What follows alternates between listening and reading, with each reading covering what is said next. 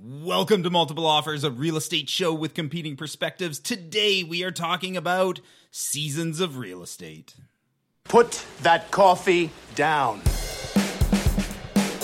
If you're good at something, never do it for free. How'd you get the gig? Oh, you know, they were hiring.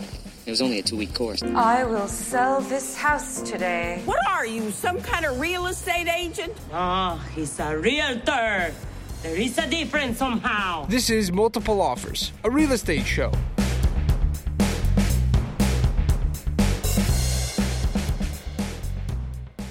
All right, guys, it is episode 31. We're in our 30s. We're we're we're in our dirty 30s. Um, we're getting close to the end of the year here. Uh, later in the episode, we're going to start talking about some seasonal uh, changes that happen in the market around this type of year. We're going to go through some stories and some questions. Uh, Matt, Matt, I think's got some news for us today. But uh, first off, Jer, how you doing? Doing all right. Feeling a little sick, Jeff. I'm going to inch away. Yeah, good thing we're not from- we're yeah. not sharing uh, sharing a a microphone. Yeah. Um, yeah, I'm. I don't know if I was the licking weather. your cup earlier. I guess that was a mistake. It's just business as usual. yeah.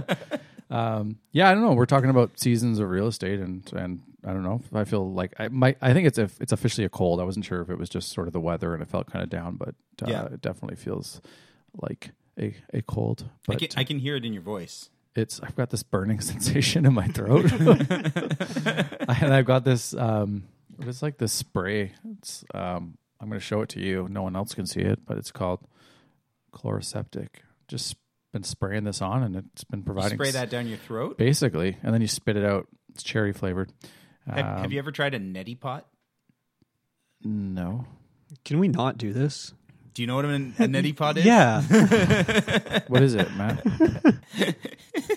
it's it's the grossest thing ever, but it works when you when you've got like when you're all stuffed up. It's like a teapot that you you pour the water down one nostril and then it pours out the other. That sounds awful. oh, yeah, and only water comes out the other end, Jer. Yeah, and uh, sounds gross. and it clears out your sinuses. It's I amazing. don't, I don't and have sin- disgusting. yeah, I don't have sinuses. It's just a it's just a weird throat thing. Yeah. But, um, I totally didn't mean to make Matt uncomfortable with my neti pot. Matt Well, it's it, this is radio, Jeff. Like people are listening and they're trying to visualize what's happening. You said neti pot, and now they're actually picturing it. Why did you do that to them? it's theater of the mind. Yeah, that was mean. Apologize to the listeners. I'm sorry, listeners. do you guys you guys both have these things? No, my brother swears by it. I won't touch one. I I had this is gonna get gross, but I, I I had a nasal infection years ago that I I could not get rid of, and then somebody told me to do it, and they they work. Like when once mm. you've gone neti pot, you'll never go back. Can you just use a regular teapot? no, because you put. I mean, you could, but the important thing is there's like a like a solution that you put in the water. You're not just pouring water down your oh, your nose. It's like salt water or something. yeah, essentially. Yeah. Huh. Yeah. Well, good for the inventor of that. Yeah. So Matt, now that I've disgusted you completely, how how are you, sir? I'm fine. It's not sick yet. It's coming though. I've been I've been almost sick for like three weeks, but I'm kind of just enjoying uh, this show today because I, I thought I wasn't going to be here. Yeah, this was a nice surprise. We thought we were we were doing it without without you. Yeah, and then last second I had a whole a whole day of uh, business scheduled that uh, was postponed until tomorrow. Yeah. So I'm coming in really unprepared, which is, is kind of fun. Oh, that's out of character. Yeah, for you and I, and I feel like I I don't have to be ashamed of that at all. So I'm just kind of a passenger. I'm Yeah. gonna let that happen. nice. but you did manage to get a news story. I found a news story. yeah, awesome. Oh, that's great. I, I had a little bit of rage last night filling out uh, not real estate related actually, but uh, filling out my daughter's preschool form. Jerry, th- this is you haven't had to do this stuff yet, have you? Like regular rage. Regular rage, yeah. Did, have you filled out a preschool form for for Rosie? We did a whole daycare application thing. No, Yeah. she's only in daycare. Okay. Matt, I'm sure, has been through this. I we got the questionnaire, and the questions on this thing are so stupid. My daughter is two. One of the questions was, "What special skills does your child possess?" So so that is more of a daycare or preschool thing Yeah, than, than actual school. But Right. Yeah, I saw Yeah. that junk from age two to five. Yeah. And I'm like, they're they're little tiny children. Like, Well, Rachel's like legitimately stressing over it. She's like, "What? How do what, we answer this? How do we answer this?" I'm like, "Well, her special skills are falling down the stairs in her car and pooping herself. Li- li- Like she, she doesn't have. sk- She's two. She doesn't have uh, skills. the questions are ridiculous. I used to just look at them and be like, okay, look at it through the eye of the person who's going to be with my kid every day. What do they want to know? Because you have two kids, you know that they're very different from each other. They are, So nobody can make any assumptions about what their interests are. So the idea is, is ignore the question and just tell them how they can be helpful to your kid. This kid likes books. This kid likes cars. Whatever it is. So I, I needed Fact Mat with me last night because Rachel was trying to seriously fill out the form, and, and uh, Rachel's personality is she just stresses about these things. And I was just angry and answering stupid. Just all sarcastic answers. oh yeah, yeah. Like yeah, tell her she's learning Mozart's Fifth Symphony. Like, like what are we talking about? Special skills. Her goals are staying alive. The, Yeah. the questions used to be, I imagine, a lot more deliberate, like the way I just framed it. But Right. We've turned into this funny Instagram world where it needs to sound like it's a whole lot more Right, than yeah. it is. That Right? makes a lot of sense. You're sending your kid to a special institution that thinks they're your child is special. Yeah. You know, it's like, look, I get it. Your daycare, you can teach my kids some stuff. Okay. What are you hoping you get out of this year? I don't know. I, I hope she knows how to like wash her hands before snack. Yeah, I hope she realizes that there are other children in the world. and then I don't get called in for a meeting. That's pretty much all I'm going for. Just don't call me in from work. You do your job, I'll do mine. they were like, "What six qualities best describe your child?"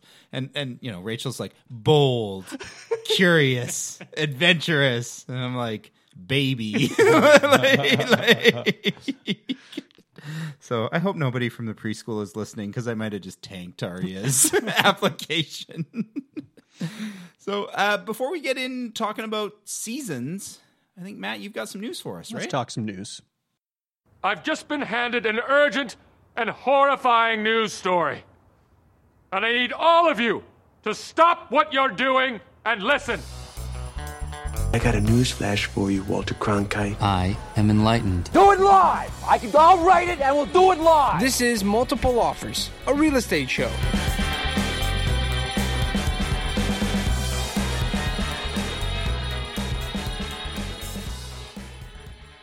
I found a news story and I'm curious what you guys think about it just because it's not like real estate news like we usually see about stats or um, different market forces. This is just one fancy property and the news wanted to talk about it.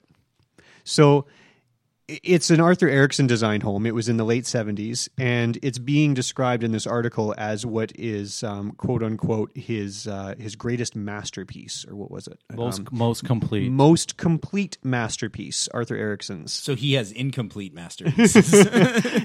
I imagine sometimes his clients ask him to do something, maybe, and he's like, "That's not the way I would have done it." Or- Okay. now this one also, it, w- the all of the furniture in the home was designed specifically to accommodate the house, and it was all done in cooperation with uh, the the homeowner, the builder. How old is the home?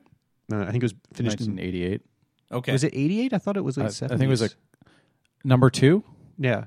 Yeah, it was an 80. It's just after Oh. Expo. That's why it looks like an Oh, Expo 86 sorry, pa- you're pavilion. right. Yeah, eighty eight. I think Oh, the okay. reason why they're calling it the most complete is because he it was top to bottom his design and He had and full in control. full like all the furniture was done to match the house. Like it was it's just the full the full meal deal. I the flaw I see with this, this is probably going to be so controversial.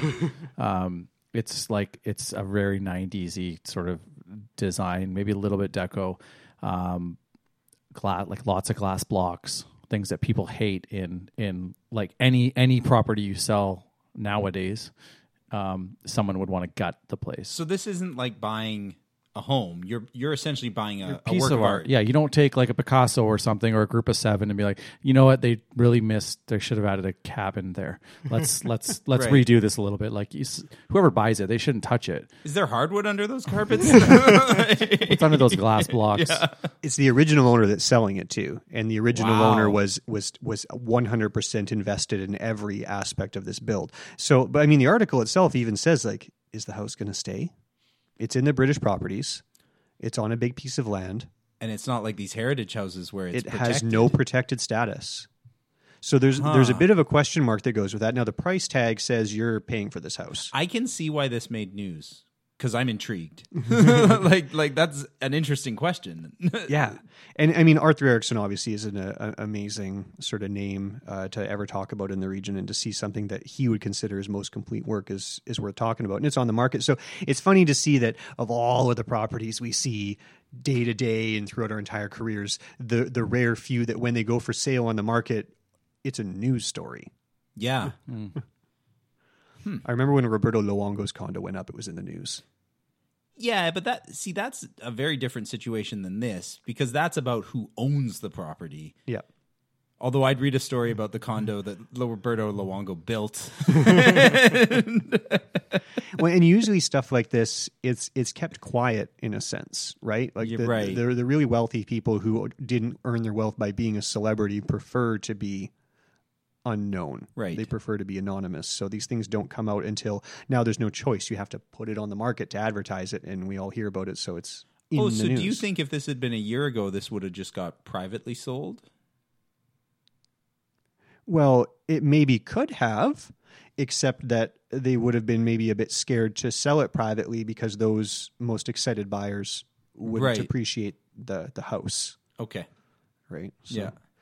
Anyway, it's always funny when a certain house hits the news, and uh, I just hope it stays. I mean, as much uh, to Jer- I don't disagree with Jeremy. Like, there's some elements to it where you go, this isn't exactly how people would want to see these houses done, but I think a lot of people, the sentiment is pretty strong that you don't want this house to get removed.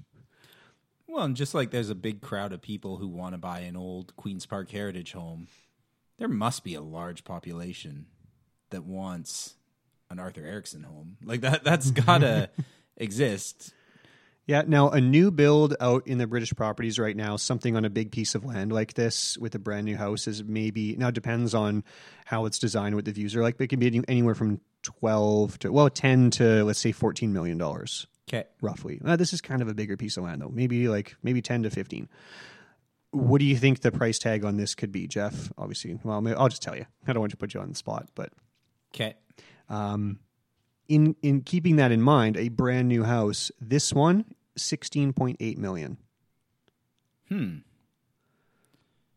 So you're saying there's like a fifty percent bump on the price or so. And less than five percent of homes for sale in West Van are selling right now. Oh yeah. yeah. So I mean, it's unlikely that it's going to be sold really just for the land because there's there's such a premium to pay. No, at that price, structure. you're you're buying the ability to tell your friends and family that you bought a piece of history. That's Yeah. You don't you don't pay that amount of money to develop it. I sure hope not. I mean, you might not just pay that amount of money. Period. The end. They might just not mm-hmm. get.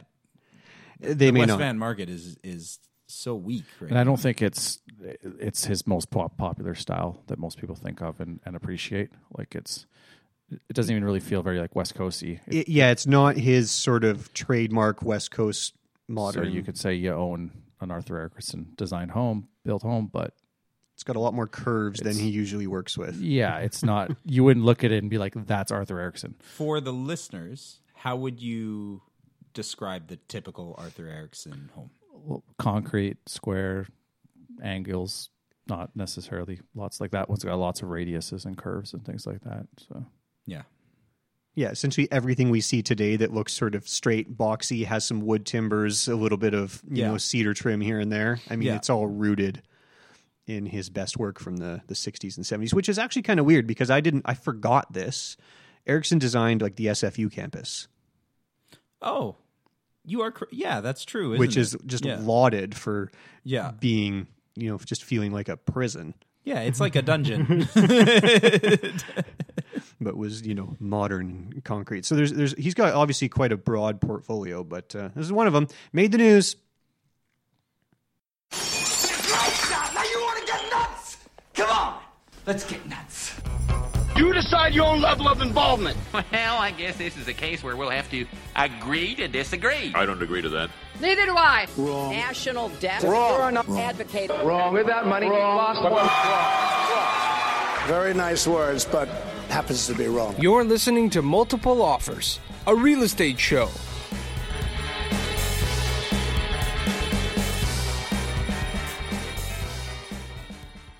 So we're coming into the holiday season, and I'm sure. Have we talked on the show, Matt, about how there's a real uh, seasonality to real estate? I, I think it's come up a little bit here and there, but we've never yeah really broken it down. We talked about like average markets, but I feel like since 2008, it hasn't quite been. I like to too talk average. about to people who don't understand how it kind of follows the school year. Uh, Oh, we've talked about this We- we because you've said the school year thing on the show. yeah, yeah. So um, we're coming now into the holiday season. I- Pop quiz, Matt. Any guesses on what episode? Uh, no, I have no idea. I have no idea either. Do Go deals back- still exist in if- real if- estate? If you want to listen to that, go back through all of our episodes. and, uh, um, but uh, we're coming into the holiday season. Uh, when you go into Starbucks, you can get an eggnog latte, a peppermint latte. Is that how you know it's the it's the winter ma- market? Winter Christmas is market? coming officially. Yeah, Star. What- what latte are when- you buying? When when pumpkin spice lattes stop and and peppermint mocha lattes begin? Eggnog and yeah. Yeah, I feel like I, Starbucks has officially given us the go ahead that we're going into the Christmas season. Um, and real estate typically really slows down um, at that time of year. So we were kind of just thinking that it would be good to have a conversation of what does this mean? If you're a buyer is it a good time to be buying? If you're a seller should you be holding off or what should should you do? Um, do things still sell at all? Um, yeah and, and one thing I, I did want to touch on just very briefly october's sales numbers were nothing like i don't want to get people's hopes up. They were not amazing by any sense but one thing when i was looking through the stats of last month is there were more sales in october just a handful than there were in september and normally that's flipped normally september is a, a busier month for condo sales I don't know about that. well it uh, Is that what the stats say? I, I do believe stats back me up on on that that there's usually a little a little surge and that uh, October goes down, but I, I could be wrong. Uh, well, I think I think it's correct that there's a surge. There's a surge Yeah. of listings in September that turns into actually more sales. Yeah, right after Labor Day. So, but there's more Yeah. sales actually in October versus November. But then it's a Hmm. very steep, Yeah. sort of drop off. Um, because the inventory Yeah. has to build, the activity builds through September and October. I think there it's probably pretty interchangeable from year to year. It it may be, and I uh, um, I'm going to put that on pause for just one second. Yeah, I'm ruining your point. and no, no, that's okay. I, I I appreciate being challenged. The one thing that it doesn't fit the narrative with is the market is continuing to fall. Oh, definitely can't disagree with that. Now, that's why I wanted to put the little caveat in there of like, don't lose your mind. it wasn't like we're a year ago or anything. Um, but there, there definitely was, and I think part of that is interest rates. Um, but what what's going on? If you guys, let's start with sellers. If you guys are talking to a seller today who wants to put their home on the market, what what is the advice that you're giving to them? You need to wait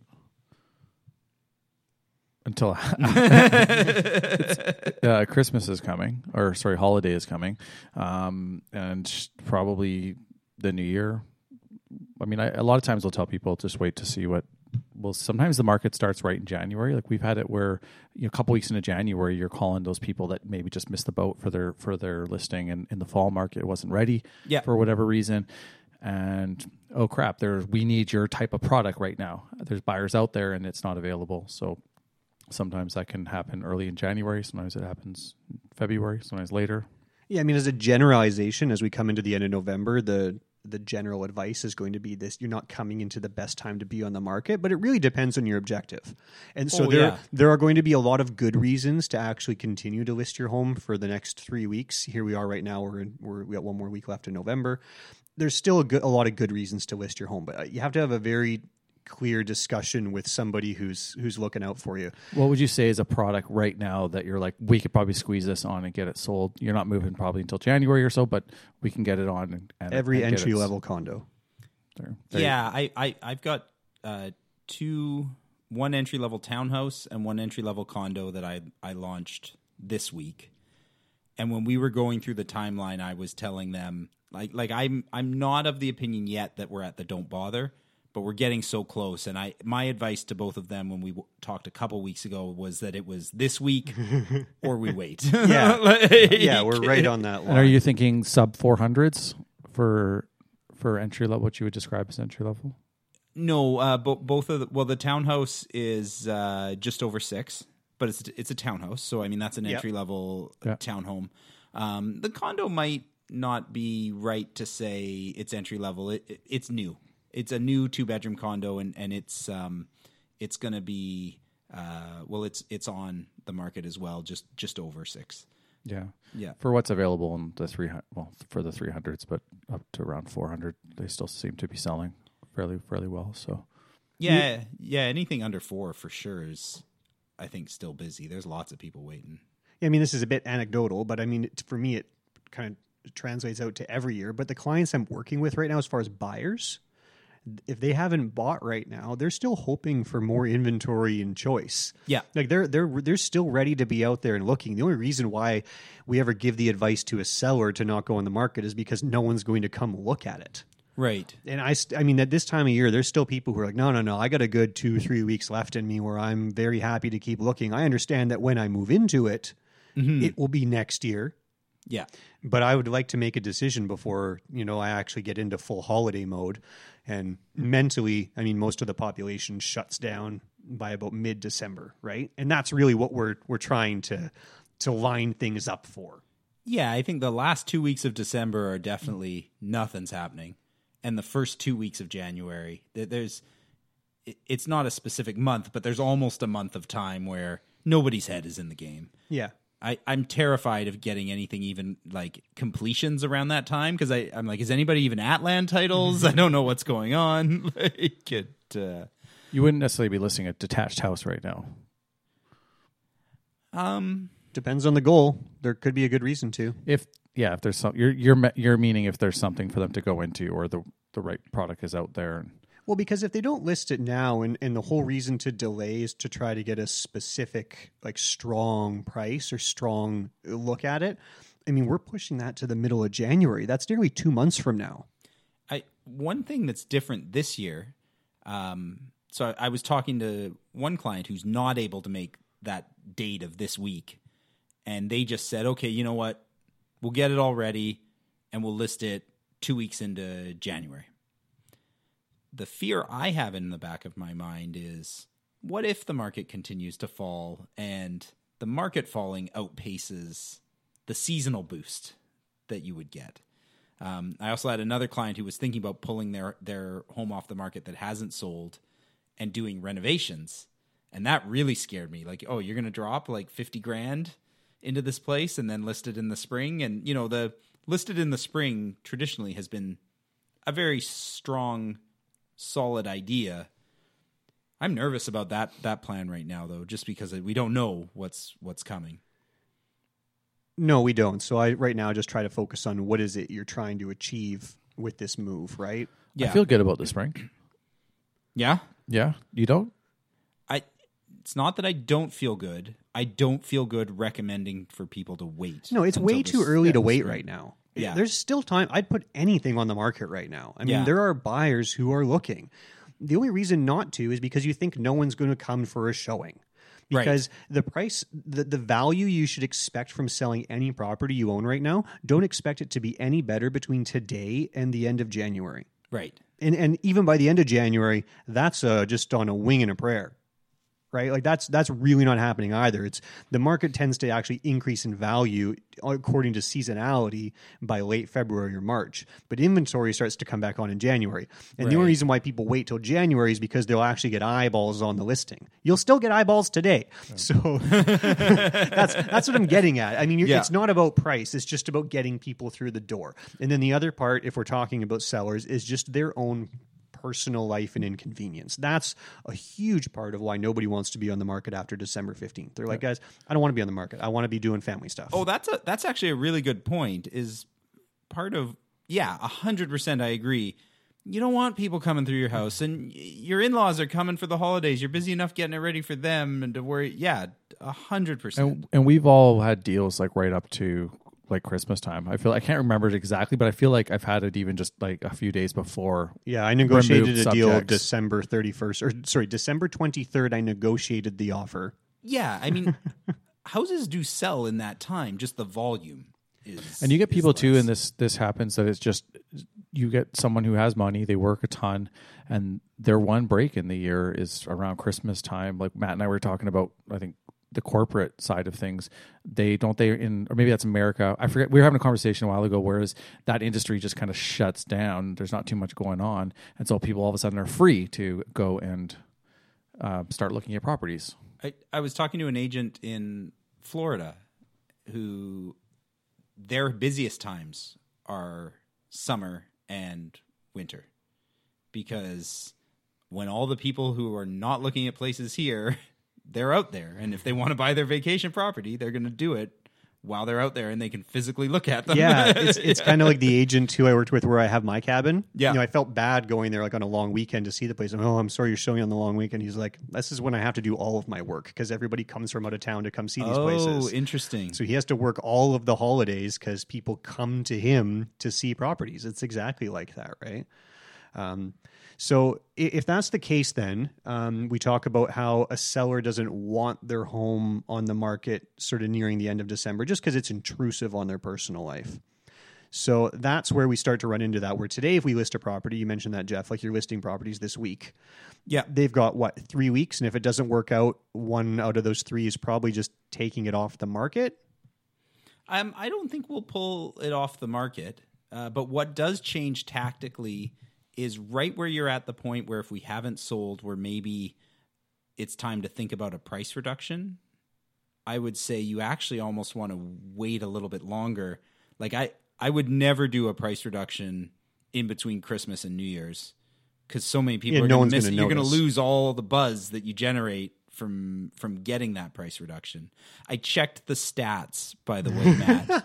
um, September and October, traditionally the last few years in New West and kind of the cities around it, very similar number of sales.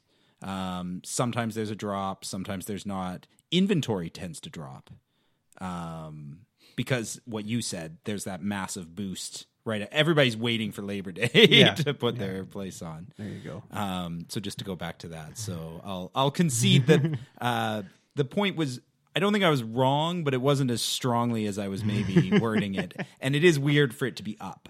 Um, Well, considering all of the uh, just the rhetoric around the market, Right. softening, right? Yeah. So, so that's definitely the the strongest part of what you're saying. Um, so, so with your listings, there probably going to keep them on the market. Um, that comes to a conversation I have with all of my buyers when we start to get to the coming into the middle of December, and they're still interested yeah, right? Well, there isn't much inventory on the market. And you're right. A lot of people will either pull their property and just take it off the market and relist in January, or there haven't been very many new listings for the last three weeks as we come into the middle of December. But those who stay on the market, who know they will be inconvenienced through their personal life and all the rest of it, they're on the market for a very clear, clear reason. Well, buyers definitely feel that way. I I I, I do hear you there. Um, the, it's tough, right? Because there's only a few sales in December, but you're not going to be one of them if you come off the market. like it's Well, that's it. And I'm not saying that they're like Yeah. entirely desperate because they're still on the market, but Yeah. what they're indicating is, yeah, I'm interested in selling. I'm not just dipping my toes in and hoping somebody gives me like a higher price than the market should because 20% of the listings out there, mm-hmm. they're kind of like that. It's, oh, if somebody brings Yeah. me essentially over market value, I would sell. Those people tend to not just let their listings sort of linger. The ones who are on the market over the holidays are like, I'm interested in selling. or maybe they're away on vacation and they don't mind their realtor working over the holidays. Yeah. I, I, I hear what you're saying though, for sure. Um, Jared, what what are your thoughts on like? Do you like to pull listings off kind of mid December or what? what what's We- your uh, we- recommendation? I play it by year. Just depends on what's what's happening, what kind of Yeah. activity level. But there's I, I get buyers that yeah, like I mentioned, that want a tour. That you know you get depending you get some people that are just bargain hunters. The thing is for buyers, the flip side is that there's not usually it's it's the selection's kind of been mulled over already. It's not usually the greatest, the best stuff that's out there. It's overpriced a lot of times. because there isn't the new inventory coming on. Yeah, so it's kind of a little stale. So um, for some of my investor guys, there can be some good deals to be had. The other agents' phones not ringing, they're not getting the showings. I mean, it comes with the time of year. So is Um, December a good time for a lowball offer? Yes. I mean, it doesn't mean it'll go anywhere, but Yeah. it, it's a it's sort of a good general time to say, eh, this, I have a better shot with it now than any other time. Timmy could really use a bike for Christmas. well, I find even like with sellers, they just they hit a bit of a wall. Yeah. where they've been really holding the fort for a couple months. Let's say the place has been on the market a couple of months, and they're like, "I'm not going to flex a lot. I'm not going to flex a lot. I can wait till next year. It's fine. Don't worry, guys." But if you just bring them an offer, they say, "Oh, well." This means I don't have to think about this anymore through the rest of the holidays, and Right. I don't have to think about it for next year and start planning all this stuff. Oh, yeah, that that that sounds pretty good. and to answer your question, uh, it's uh, the new year is always a new uh, a relist, fresh, fresh relist. Just depends on when it's coming off, whether there's a, a break in between there. so if you have a listing throughout December, you are going to relist it no matter what. One hundred percent.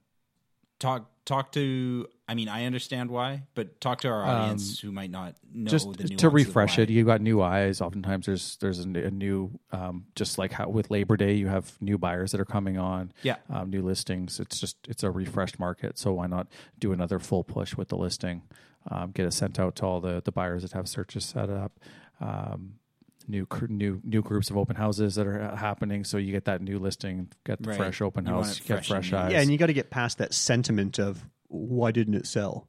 Right. yeah. why has this listing been on the market for 200 days or what what have you D- Dad always thinks January is a fantastic time to be uh, for new buyers, specifically because a lot of people set a New Year's resolution of this is the year we're gonna buy a home. Yep. like it's it's Well, that's how our mar- that's how the seasonality of our market starts every year. Yeah. is people spend the holidays planning, saying, Yeah. "Oh, this is it. We're going to move this year. This is the plan. Yeah. we just got to get out of holiday mode, Yeah. get some inventory on the market, and we can start looking." Well, and, and Rach and I, the first time we bought, we did that. We we went away for the holidays. We were able to sit around and talk. We thought, hey, let's take a hard look at our finances while neither of us are looking. I th- I think we can afford this. and uh, and by February, we'd bought in our first place. Like it totally totally happens. So maybe not the best time to be selling because there's less people, and the people who are buying think that you're in trouble. Is that is that what I'm hearing? It doesn't mean it's not the best time to sell because it depends on what you're trying to do with it once you sell it. It's suboptimal. well, it can be really good. Yeah. Like I, I, I'm representing a buyer right now in a transaction, but I'm looking at it from the seller's perspective. Like we made an offer and we said, okay, sellers, like we know you don't love what this offer is, right. but there's a ton of product sitting out there right now for you to go buy at a good price. You try to hold out till January. You don't know what you're looking at and all the rest of it. And and you've been on the market for two months. You think you're going to get a better price in January? Probably not. What you know right now is there's a lot of inventory. So the money you get now may not be as much as you were hoping for, but it might go farther than you hmm. could ever be able to make it go. So there's that part that's that's kind of you know lends itself. Now this we're still in November.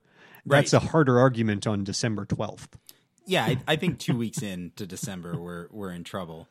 Might be a good time to write those subject to sale offers because maybe you've got a way better chance of them not getting bumped. Well, somebody else isn't going to come along and knock your offer out. So I don't think sellers anyway, your question was like are they in a really bad spot? And I don't think they are because if you really want to move, it's a chance to get something done and there's opportunities to then make it all happen before, you know, the the new year comes around and it's there's a lot of comfort in that and knowing that you can then just spend the the second half of December or whatever it is knowing your your plans are set. and we always like I know I always mention micro markets, but little things that are happening, whether it's condos, we talked earlier about Yeah. different price points that are going. Um, you know, you could have like listings that are that are perfect for a downsizer, but the houses aren't selling. Mhm. It's really contingent on that market. Um, so I mean that can that can affect things too, right? Of when when is that time going to be? If you know, if you start noticing that there's you've got in your back pocket some people that are waiting to list their place, Right. um, but they're just waiting to see what happens, and all of a sudden you start to see houses going, and you're like, crap, this place would be perfect. We need to seize the day, so to speak. Well, and I think Jer mentioned earlier. Um, oh no, I forgot what he said about how there's less inventory, right? And the and so it's stale. Like there's not so much to choose from. Yeah. So if I'm giving a seller advice too, if you maybe will be the good listing, Yeah. like there's some value in being on the market for that because you're going to stand out in a real enhanced way if you Mhm. were the good listing. And that goes to what I think about with buyers. So we're talking about like this the listings that are on the market are there because the sellers really do want to sell. Right. Right? Now, I also tell sellers that time of year, don't expect a lot of showings. Right. Because the buyers are checked out and they're thinking about other things in their personal life and they're not thinking about a move. But keep in mind, the buyers who are looking, they are not kicking tires. Right. So each individual showing is actually higher value. Yeah, there's a much higher probability. Like I say, as a rough number, 30% of the showings you get on your home when you're listed are people who are not ready to buy right now. Yeah. They're sort of just getting started. Yeah, they're doing research or they are the neighbor or they Those people Yeah. don't look Right. over the winter season. So the showings you get are Th- those people are hibernating. yeah, so I think you get a lot more qualified buyers, and and those people, if they see the right thing that they want, they're looking because they want to buy. Right. So they're going to pull the trigger. They're going to do something. That's why I'm telling, like talking about that one. I always remember the deal I did on December 23rd. Still had this listing on. It was at a good price. Somebody went and saw it. They made an offer, and I'm like, no, you guys are here because you like it. We got something done. Couldn't believe it was all done. And then subject removal was something like December 30th or 31st. It was so weird to have to Yeah. work through all there. But the right buyer, the right product, all the rest of it, it can all work out, right? Okay. So is there like some advice here, other than maybe it's slow, but maybe it won't be slow, but maybe the spring is better. Well, I, I think it's not. I, I think the advice is probably that it's not hopeless. It it's not a time to definitively not list. Um, but I do agree with Matt that the people who are listing probably have a reason.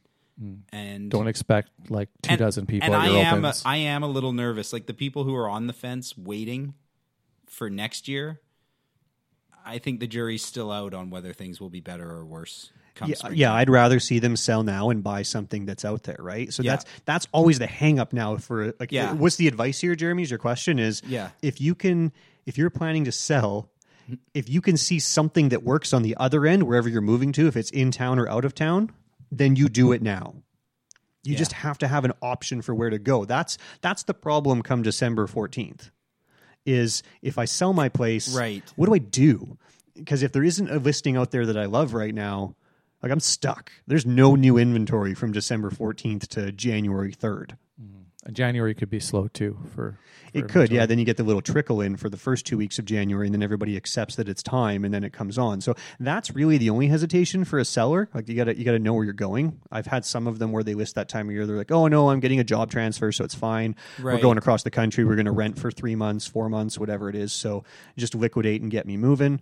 That's fine. It's oh well, th- I got three condos out here that I like right now that I could buy. Just sell this, and we'll be able to buy one of them. It'll be fine. Yeah.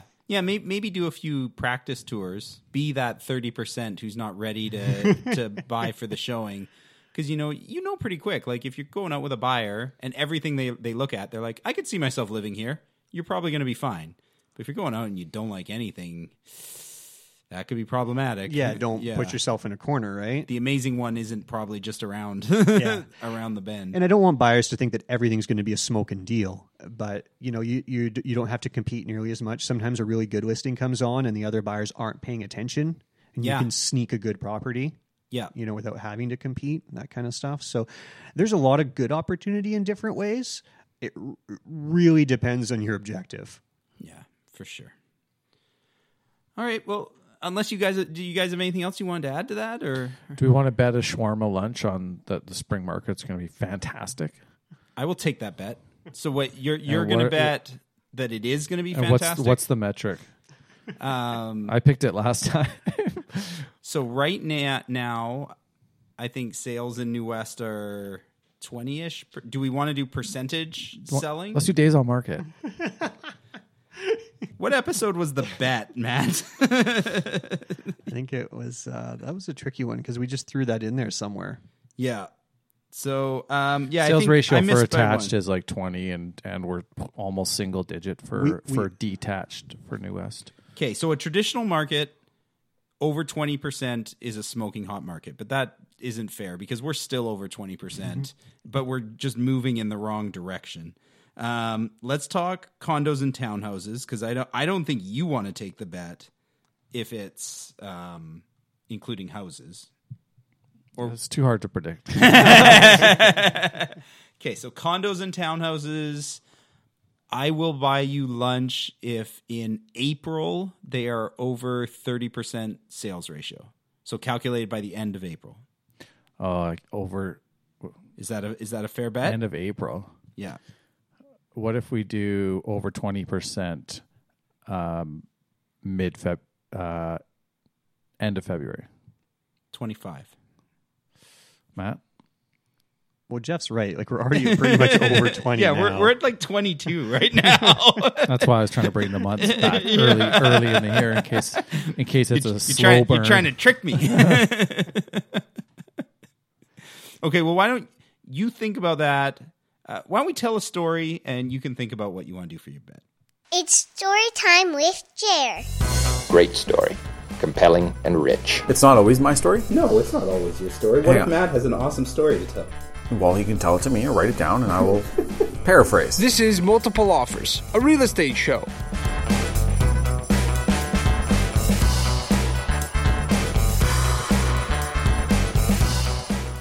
I was shooting a listing video yesterday, and PJ, my cameraman, uh, got really excited because he wanted to shoot a time lapse of the the listing. So he's pointing it. The camera kind of is looking up at the townhouse, and you can see the sky in the background. And he's time lapsing it over twenty minutes, so it just looks like the clouds are are whipping zipping by. by. So he goes outside, he sets his camera up. He's like, I'm going to shoot this time lapse and and then we'll do the rest of the shoot when I'm done that. I'm like, okay, cool. So I'm just in the condo and like 2 seconds later he comes back in. I'm like, "Did you finish your time lapse, Peach?" And uh PJ's a, a really good buddy of mine. Hold on a second. PJ is already an abbreviated name. I don't think you can call him Peach. No, I, I no, I I call him Peach. So- yeah. Okay, carry on. Peach and I were roommates for a while, but It was uh, getting. It was really just exhausting calling him PJ. yeah, Peach. No, you know why he got the name uh, Peach? I can tell you because we had another friend named VJ, and it was in, it was actually like you wouldn't hear the difference, but then VJ became Vij, and then it got became a problem again. So anyway, PJ comes back into the condo, and it's like two minutes later. I'm like, "Is your time lapse done?" He's like, "No." I'm like, "Well, don't you got to be out there?" And he's like, "What's gonna happen?" The Camera's sitting there for 20 minutes. It's fine. We can talk about the shoot. So we're talking about the shoot, and then we get out on the balcony, and we're going over it. And PJ's like looking over the balcony. I'm like, "What are you looking at?" He's like, "My camera's not there." Yeah. I'm like, Not surprised. like, yeah, your camera's not there, and it it wasn't anything nefarious. He had set up his camera on a bunch of like they they're doing some uh, work in the building, like on the fences or something. They they'd had like plates of wood on a parking spot, and he thought that was the perfect angle, so he put it there, and then they they moved the wood and took his camera with them, so he had to go running down the street chasing these construction guys. Did he get his camera back? He did get his camera back. Um, if you've ever met PJ, uh, he's the most charismatic human being that's ever ever lived. I've never met somebody who doesn't doesn't love this man. Um, so I mean, he had three construction worker best friends who were offering to help him by by the the end of, of it. Um, I mean, he had BC Floor Plans photographer who also showed up at that time, subscribed to his YouTube channel before she left the photo shoot. And his YouTube channel is on like working with kids with special needs. Oh, I've talked to you. I've I've mentioned um oh what I'm blanking on what the name of his channel is. Uh the Learning Project or the Awareness Module is is the name of his channel, and like he had new subscribers just from hanging out doing this shoot, like it. Uh, but anyway, I instead of being a good friend and helping him chase down the camera, I just videotaped it on my cell phone of him running after them. And that was my How millennial of you. But he got it. Yeah. So that's good. Oh yeah, he got it back. Was it a nice camera or was it just a phone? No, it's like a little power shot, uh, like prosumer level Yeah. camera. Yeah, it's a pretty sweet little thing, and he's got it on. He's got a cool gimbal that for the time shot will do the super slow move, Hmm. so that when you loop it all together, that you've actually got like a tracking shot. But the It's- gimbal's probably worth more than the camera. Uh, it's probably worth the same, I would think. Yeah. So anyway, that's my story. Have you figured out if you want to take my bet or not, uh, Jer? No. No. Okay. Well, Compelling. Tune in next week. Uh, do we have a question? I do have a question. Cool. Check out the big brain on Brad. How's it working out for you? What? Being clever. Who knows where thoughts come from? They just appear. You're listening to Multiple Offers, a real estate show.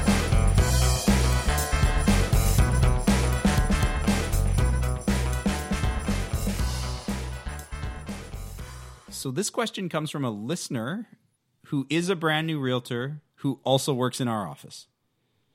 No collusion. No collusion. Um, I had lunch with uh, Eli, who's a brand new agent in our office. Hi, Eli. Thanks for listening. He just got our, um, or he just got his license, and he actually mentioned that he's been listening to the show and that it's been really cool. So that that was kind of fun. That's awesome. But he was asking me a bunch of questions about getting started in real estate, and I thought I would pass some of that on to you guys because he'll probably hear it, and it's just kind of interesting.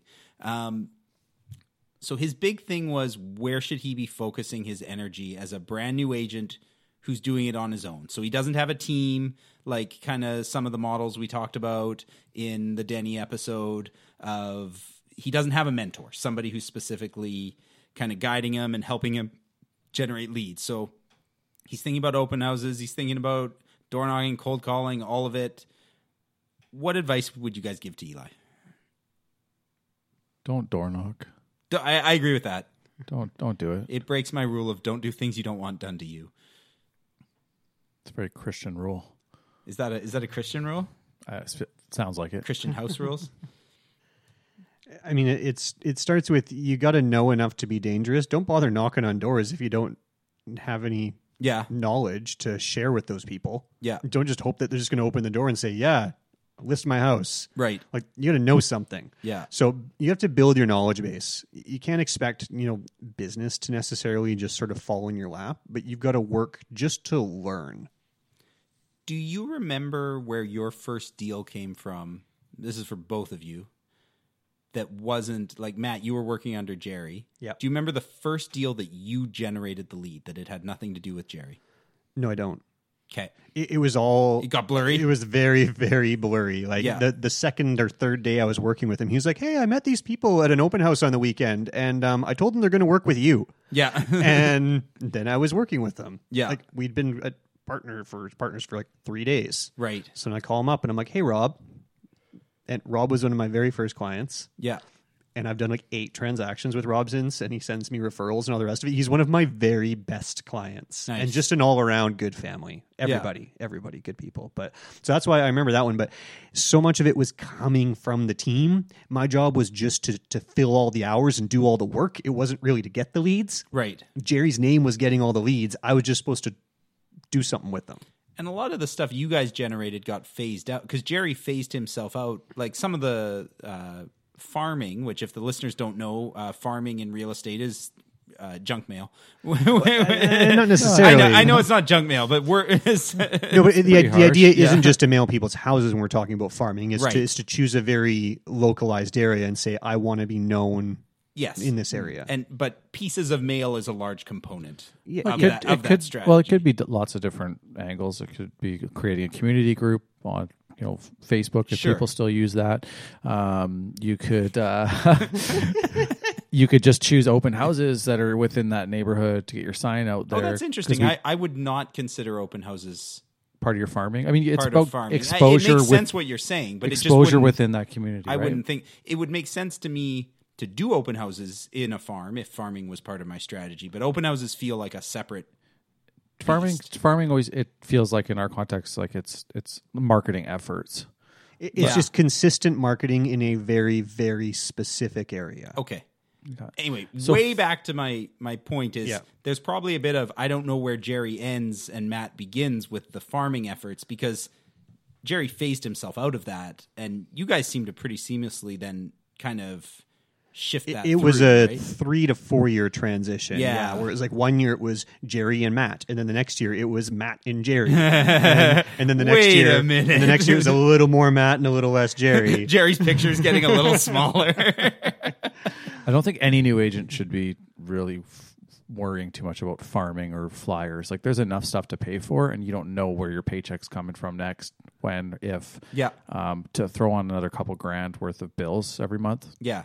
For a farm, I just, it just seems like it's not the best Well, idea to do right away. And, and something, and you guys correct me if I'm wrong because I am not a farmer. That's not how I've built my business. But your dad is. Um, literally. Uh, farming takes a long time to pay off, right? Like it's not like you send a community two newsletters and all of a sudden you're getting listings. if you farm by newsletter, it can take a long time. Those Yeah. ambitious people who know enough to be dangerous and Yeah. want to just knock on doors can convert a farm very, very quickly. Now Ah, you've got to you got to have your feet on the street. You got to you know just bust your tail doing it. Yeah. You got to have a lot of guts to stand out there at those doors and have a lot of doors closed in your face. And then when somebody does want to talk to you, you have to have to know have to enough be prove to them. So going back to Eli's original question is you need to find a way to learn. And it's hard to learn if you're not doing any business. Right. So you need to go to open houses, you need to shadow people and ask them if you can just be at their open house Mhm. and just be around and just hear them talk. You need to be going on a realtor tour. So, you know, a, a lot of different regions do a tour of new listings every week. That's kind of winding down because of the seasonality of things now and there's fewer new listings, but you just need to go and see that product. Tour is fantastic. Hear the other realtors talk about it. Hear the good things they say, the bad things they say, and just try to take it all in. But that's I mean, any new person, you got to learn. And if you don't have a mentor to teach you and you're not doing business, you can't just keep waiting for the phone to ring to learn. You got to force yourself into a situation where you're going to be exposed to real estate. I thought our office had there was like a thing for new agents that they need to be mentored under somebody, but I, I, I think that wasn't necessarily I the think case. they do. I, I I think I think they do for sure. I I think um I think Eli and a lot of other new agents are just trying to take it all in, right? It's so overwhelming at the at the start. So Jerry, you were saying farming isn't the route you'd go down. What would be the if you could only pick one thing to do at the start, what would it be? Um, I just I think open out if there's really just one thing. Yeah. like, um, like I haven't quit my other job yet. Yeah. Like yeah, I it would be four open houses a weekend. Yeah. And I would say try and be deliberate about it. Like maybe maybe have an idea in your head of where you want to work or what type of inventory or what type of um, maybe even demographic that you think would respond to your style. Mhm. Just know that you can't be a luxury specialist out the gates. yeah, don't. It's not like none of us haven't thought about that. I'm just not going to sell cheap condos. Um, but but you can be intentional, and you can like if you want to pick. I mean, I picked a small neighborhood, um, like, like the key when I first sort of when I first decided to start being more New Westminster focused. Um, I took a very small neighborhood and Yeah. tried to get open houses from other agents in my office. Um, it helps being at an office that actually has inventory in those neighborhoods and in those areas, so that you could you could work them for the other agents. If you're at an office somewhere that's not doesn't have inventory in the area that you want to work by your house or something for whatever reason, uh, that, that you're probably setting yourself up for failure. Um, unless Yeah. you're just a crazy, charismatic, good salesperson who could just close anybody, um, and you can just like you hear that term, fake it until you make it. If you're one of those guys who can do that, then Mhm. then fill your boots. Is that's fine. But uh, but I would find a neighborhood, find a And find I a think as, zone. as the consumer gets more knowledge, which they are getting more and more knowledge, fake it till you make it. They'll see right past oh, you. I think it's so garbage. I the, the one piece of advice I would hit on that that you guys haven't touched on yet, and this won't work for everybody, because I decided to work in the community that I grew up in, is when I got my real estate license, I contacted everybody I knew from like my graduating class in high school, anything I'd done anybody with, I tried to get as many people as possible. And with Instagram and Facebook and all that, it's really easy to actually send the messages now. It's easier than when I did it. And I just tried to have coffee with anybody who I was like, oh, I, I like reconnect with. And I wasn't there saying, hey, be my realtor, but I did want to, I wanted to learn about what they were up to now. And I wanted to Yeah. tell them about how excited I was that I got my real estate license. And, and would it be okay if I, you know, a few times a year I send out a bit of real estate info? Can I put you on the list? And I mean, I, I still get business from those people that I, Yeah, I, I definitely did that too when I started. Yeah. um, it was recommended by the training person or whatever at the office I was at, but Yeah. it didn't come natural. It felt a little bit superficial. Um, just didn't quite feel like I if I haven't talked to this person in a while, and all of a sudden like it's because I need something. It's like Yeah, and that it had that. It felt just a bit dirty, but it's kind of necessary. I mean, you need when you when you start, you need like if it wasn't for family and friends putting their trust in me when I first started, Yeah. I, I probably wouldn't. You know, Well, and, and it's for that to not feel dirty, I think it, you have to actually care. Like you have to really want to catch up with that person that Sure. you contacted, and you have to genuinely be curious about what they've been doing with their life and what they've done. sure. And and I usually made a joke about the the real estate part. Like I'd be like, "Look, I'm doing this. I send out a bit of propaganda. Like I I I have a business card. Uh, yeah yeah totally right. Like I'm a big deal. yeah, like and I don't know. I I never felt dirty about it at all. But I, I I genuinely did want to know what they were doing and to catch up. Like the people I was contacting with were people I was like, "Oh, I wish I'd stayed in touch with these people." Yeah. Um I feel guilty just having a Facebook account. yeah, that's weird. I have no business being on this platform. Huh. Well, a- any last minute advice for Eli before we before we wrap this up? Shadow somebody. Be careful. I have heard from other agents about um, other like newer agents that have they were sold an idea that there was going to be all this support and help from an office, and then they didn't quite feel that way. This is not it's not from our office or anything, but I'm just talking about other offices. Yeah, you're Um, gonna get yourself fired here. What's happening? you- but you could, you know, you you might not. You might need to talk to your broker about putting you in touch with the right person at the office because some people have, I've heard stories. You ask people and then they just all of a sudden they're like, no, we're competition, and obviously we live in a very collaborative office, but there's that that Well, there agents will try and take advantage of the free and labor, and that's the other side is is is signing up for bad deals. I would say new agents should just be cautious of that because Yeah. next thing you know, that guy who's just helping you fill out that contract's like, oh yeah, by the way, like I'll be taking fifty percent of that that deal, and you need rest of every penny of that. Yeah. You just Yeah. be careful because that's that was some scenarios that I was hearing from some some newer agents who were, was like, that's really sh- uh, really crappy that that happened because that's not doesn't seem fair to me. So be weary. Yeah, that's really good advice. So I think that's going to do it for us today. Thank you guys so much for listening. If you want to get a hold of Matt or Jeremy, you can find them at thenewwestguys.com. And if you'd like to reach out to me, Jeff McLennan, I am at realestateenewwest.com. If you've been enjoying this, please take a second and leave us a five star review on iTunes. It helps us get out to more and more people. And please come back next week. I think we're going to be talking about stratas.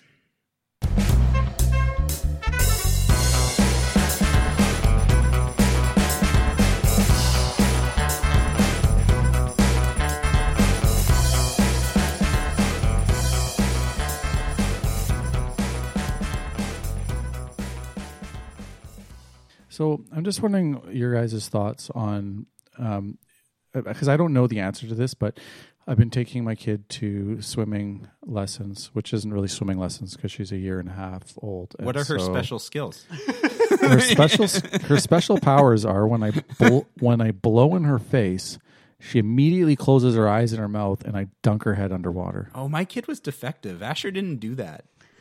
I know the he kids are drowned. supposed to do that, but he totally didn't do that. we didn't do any of that stuff. Yeah, it's not swimming lessons. It's go dunk your kid in the cold water and see how much they hate you. So I, I will say though that as a as a kid who was terrified of the water until I was like ten years old, I see the value in getting kids in the water right away. No, but you can take them when they're like two and a half. You don't have to do it when they're three months old. Yeah, and that's the the old weird kid in the class. All the, all the babies are like, "Why is this like three year old in my baby class?" My kid dunked her head first out of all five kids in that class. so he said, "Hey, Ca- hey, Cammy, do you mind? Uh, you're gonna have to put your head underwater here, and I'm gonna move you across. You okay doing that?"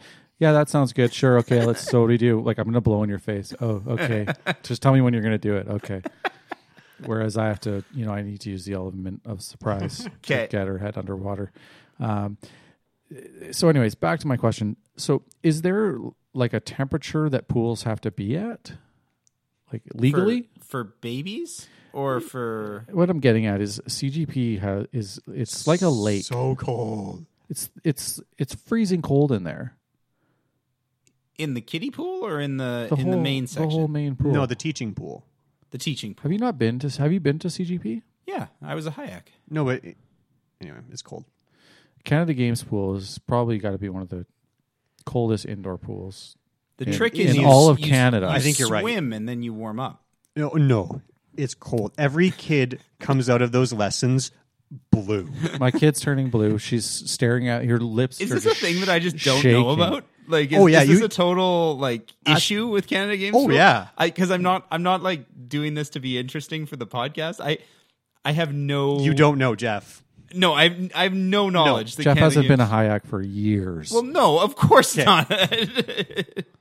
I dare you to just go onto one of your little Facebook moms groups and just put CGP cold question mark. I'll have to get Rachel to do that because I, I I'm not allowed in a mom's group. But okay, Yeah, cold question mark, and you are going to get bombarded. Oh my gosh, I can't wait for the new I'm, pool. I'm going to put it in the New West Dads group right now, and we'll just see. It is if so we get a cold. reaction. It is ridiculous. But that's but my other question that I wanted to ask Oh, that wasn't you. was, um, and I just wanted to get Jeff and Matt's opinion. Do we want the extra lanes or do we want the um, the the kitty ducky lazy river um, pool? I abstain. Can't abstain. It's a contentious issue, and I don't swim enough in either capacity to to have to, to need to voice an opinion. I think the people who use the pool should have their opinion. I don't use the pool. My kids had their lessons. They know the basics of swimming. We swim at the lake now. We Okay, don't everybody swim at keeps saying lazy river, and I don't think I have a clear idea of what that Well, as a is. Hyack, you default you have to say extra lanes. Yeah. Uh, yeah, I, yeah, I have to say extra lanes. as as maybe the worst Hyack that ever swam in Canada Games pool. Uh, yeah, But I- they let you ca- stick around and pay your fees every year. yeah, I, I was a terrible swimmer, or or a terrible Hyack. I I came in last in all my competitions. Oh. Uh, but then I'd swim against my friends, and I'd be faster than them, and I'd be like, "Oh, cool." um, so, what is this lazy river, and why is everybody always It's like a river. It's I don't, I don't know how wide, six feet wide, eight feet wide. Okay. Anyways, it just snakes around. It's got a bit of a current. You can kind of go in and out, and it's got like little shower thingies, and there's just little And it would be in turbulent the main areas. pool, or it- it's off to the side. But It's its can, own thing. It's like going for like a tube ride down like uh yeah, so you just ch- you can go chill on what- floaty. Why is this an either or thing? It takes up the There's- space. that there's the- only enough room for there's only enough either room for, or. or either or. Okay. Yeah, and everybody loves the lazy river at Edmonds pool. loves it. They drop like a couple thousand rubber duckies in it, and so the whole thing's just ki- kids love it, and it's warm. Yeah. um, and it just looks like something that everybody, like adults, are everyone's in it. It's not even Yeah. just children. It's just a awesome, awesome, fun time thing to do. Yeah. Uh, unlike a, a boring lane that you use for nothing. Well, you don't use it for nothing. It's for For swimming. one, for sorry, one person gets to go back and forth in it. No, you So- can fit like twenty people in a lane. You gotta you rot like switch. You, gotta, you go on the right side. It's like driving in a car. Like within a lane, you go both directions. If I was in a lane and, and you started coming in swimming in my lane, I, I, I might find that upsetting. okay, well, you're doing it wrong. this is my lane. You're getting put- you're getting possessive about the about the lane. So, I uh, put my phone wallet keys uh, on, on the end of the wharf at the pool, and I go in and I do my swimming, and that's like clearly that's my lane. You stay out okay, of it. so that's not how it works. Um, I don't swim, and I've never Oh really. oh, What? we already have a reaction to help me settle an argument. Some of these Canada Games Pool too cold. So Atlin writes for younger kids and just hanging around. Yes. However, it is ideal for swimming laps. Go back to work. Should be working. Two thirty in the afternoon on a. Okay. me tell you something about swimming laps. I don't swim laps. I've never swam laps. But when I went to UBC, I didn't live in residence and I needed a warm place out of the rain to study. And a lot of people would go to the pool. That's where you go. There was a Okay. set of bleachers up above the pool. So I've seen thousands of people swim laps and you can fit tons of people in one lane. You swim on the right side next to the buoys. You go along, you turn around, you go back, and you just cross paths with each other. And the people who swim lanes, they do this seamlessly. Yeah, and it's- and they it's get progressive. The lanes get pro- progressively faster as you sort of move across the lanes. Like if there's five or six lanes, the slowest people go in the slowest lane. So you're lane. saying you can get five or six people in a lane? Well, they're not all at the same spot in the lane. No, I'm saying how many people you we get an extra lane at CGP, and you know where I'm going with this. How many people do you think you can get in a lane? Well, but what does it bring to the pool if you can hold a competition there and have Yeah, an it's extra about- lane for for the event? You need a minimum number of lanes to have a, a competition. That's Yeah. that's the argument here. Why they want more lanes? It's not for recreational swimmers. It's it's for, And- and- competition. And, this is the origin of Canada. It was for the Canada Games. Like it was, it was supposed to be a competition pool. That was the the Yeah. whole idea of it to begin with. Not that that means that has to be it forever. But that's why you need the all lanes. It's not for the recreational swimmer to be like, oh, I need more lanes. It's to have competition. You can fit. You can always squeeze people in, like as do, doing their fitness into the number of lanes that are there. Yeah. you might have to overtake people sometimes, and you work it out. But you can do that. If you want to have a competition pool, that's another thing. Now, I look at a competition pool, not being a swimmer, and I go, okay, well, what's the economic benefit of this? Like, why are we saying this is a good thing for New West? Because if we have a swim club and they can train and they can go compete somewhere else, that's good enough. If we need to host an event, why are we hosting an event? Should be for economic benefit, right? Mhm. I imagine bringing people to New West. The only problem is we only have one hotel in New West, and I don't know if that's where the competition people stay. Um, so if they're not staying in New West and they're staying at a hotel outside of New West, then they're not really having bringing any economic benefit to New West. So Matt is pro ducky swim. No, I'm No, indifferent. Matt, Matt, don't put Matt in a corner. Nobody puts Matt in a corner. I don't want the Hyack people to hate me, but I'm just saying, like, if if, if you're doing it because you want to have an event, and that's that's great, you're proud of what you do. Yeah. But as as a resident of New West, like, what do you what do you bring in? I hope Rosie becomes a Hyack, and one day is like, Dad, if it wasn't for you, always complaining, we would have had a competition level I'll pool. be I'll be cursing the whole way to Coquitlam or Burnaby for swim meets.